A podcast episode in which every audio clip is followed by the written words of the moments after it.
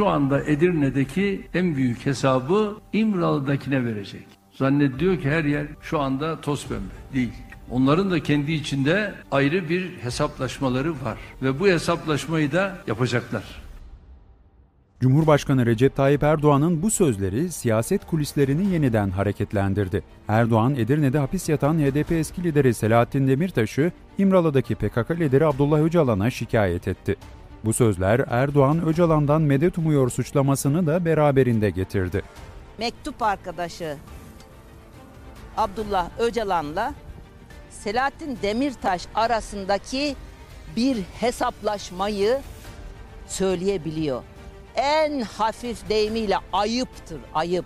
Bu da bir fezleke konusudur. Cumhurbaşkanlığı seçiminde Kürtlerin oylarına ihtiyaç duyan Erdoğan, İstanbul seçimlerinde olduğu gibi Öcalan'ı tekrar devreye sokmaya hazırlanıyor. DV'ye konuşan bir AKP'li şartlar olgunlaştığında Öcalan'dan yeni mektup isteyebileceklerini belirtti. Erdoğan'a göre tekrar seçilmesinin önündeki en büyük engel 5 yıldır hapiste tutulan Demirtaş.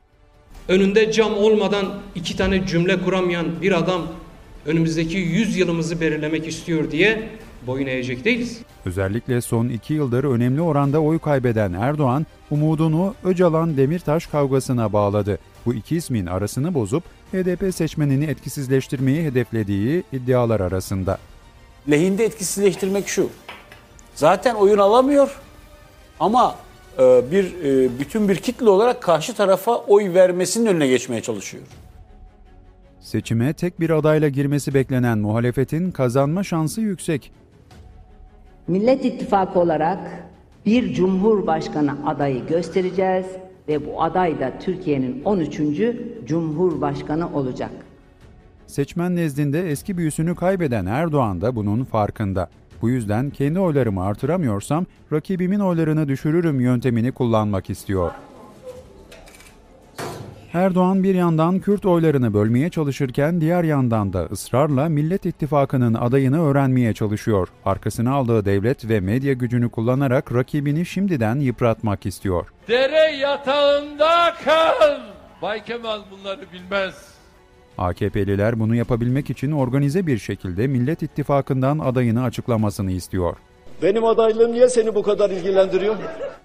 Sadece AKP'liler değil, Erdoğan'ın kendisi de adayın açıklanmamasından rahatsız. Ama daha bizim karşımıza çıkartacakları adayın kim olacağı hususunda anlaşamıyorlar. CHP'nin kendi içindeki adaylık mücadelesi neredeyse saç saça baş başa kavgaya dönüşmüş durumda. CHP'de büyük kavga var diyen Erdoğan öne sürdüğü bu tür iddialarla Millet İttifakı'nı isim açıklamaya zorluyor.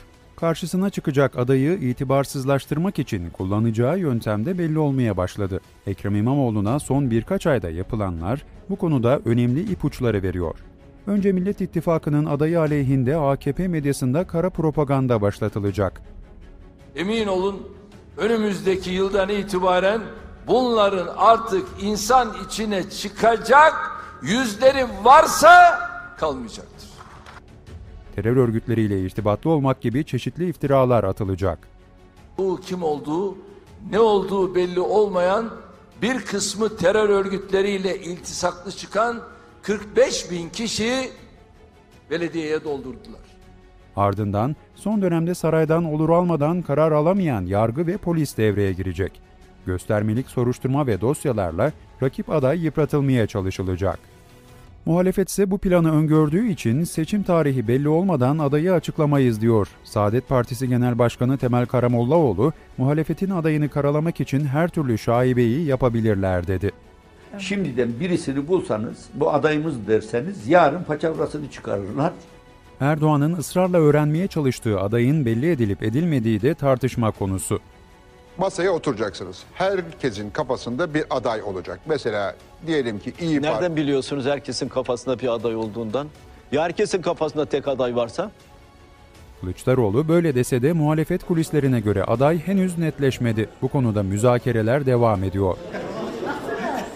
Kılıçdaroğlu katıldığı programda aday olmak istediğini söyledi. İttifak isterse olurum dedi. İttifak kabul ederse e, e, adaylık konusuna tabii bundan e, onur duyarım. Hoş geldiniz Sayın Başkanım. Ancak İyi Parti Kılıçdaroğlu'nun adaylığına sıcak bakmıyor. İyi Parti Genel Başkan Yardımcısı Koray Aydın kazanamayacak bir adayı kabul etmeyiz diyerek Kılıçdaroğlu'na adaylık kapısını kapattı. Diğer başkan yardımcısı Cihan Paçacı da Kemal Bey Cumhurbaşkanı olması halinde doğru bir isimdir. Ancak tespiti sırasında birinci turda seçilmeyi sağlayacak, bunu riske sokmayacak adayın tercihi doğru olur dedi. Ben başbakanlığa adayım. Ben başbakan olacağım diyen Meral Akşener de ittifakın adayını destekleyeceklerini belirtmişti. Kısacası İyi Parti CHP'ye adayı siz belli edin ama seçilebilecek bir aday olsun mesajı verdi. İttifaka dışarıdan destek veren diğer partilerin de ortak adaya sıcak baktığı biliniyor. Yani aday çıkarma görevi CHP'ye verilmiş durumda. CHP'nin sol ve merkez sağ seçmenle Kürtlere hitap edebilecek bir aday belli etmesi gerekiyor. Türkiye'nin yeni bir anlayışa ve yeni bir yönetime ihtiyacı var. Ancak CHP içinde bu konuya dair görüş ayrılıklarının olduğu biliniyor. Çok farklı isimler konuşulsa da CHP içinde tanınırlığı ve toplum desteği yüksek olan çok alternatif yok. Anketlere göre seçilme ihtimali yüksek olan iki isim var. Ekrem İmamoğlu ve Mansur Yavaş. Her ikisi de Erdoğan'ın önünde görünüyor. Demokraside herkes kendi doğrularını anlatacak, vatandaş karar verecek. Parti içindeki ulusalcı kanadın İmamoğlu ve Yavaş'a sıcak bakmadığı, onların yerine kazanma ihtimali düşük isimler teklif ettikleri biliniyor. Eğer ikinci bir Ekmelettin İhsanoğlu vakası yaşanmazsa muhalefetin kazanma şansı yüksek. Ancak muhalefetin sadece seçime değil aynı zamanda seçim sonrasına da odaklanması gerekiyor. Zira AKP'nin özellikle son 10 yıldır yok ettiği devlet kültürü, kurumlara doldurulan fanatik partililer ve toplumdaki kutuplaşma ülkenin geleceğini tehdit ediyor. Siyaset bilimciler bu yüzden muhalefetin AKP sonrası geçiş sürecini uzlaşı içinde şimdiden planlaması gerektiğine dikkat çekiyor. Aksi takdirde seçimi kazansa bile muhalefetin iktidarda uzun süre kalma şansı pek yok. Adayımız seçimi kazanabilir 50,5-49,5 diye. Ama bu gidişatı anayasayı yeniden inşa etmeyi, yargıyı, hukuku, eğitimi, laikliği, bütün bu meseleleri yeniden inşa etmek için bir siyasal güce ulaşmanız lazım. Onun da yolu %58-60'lara yakın oy almaktır.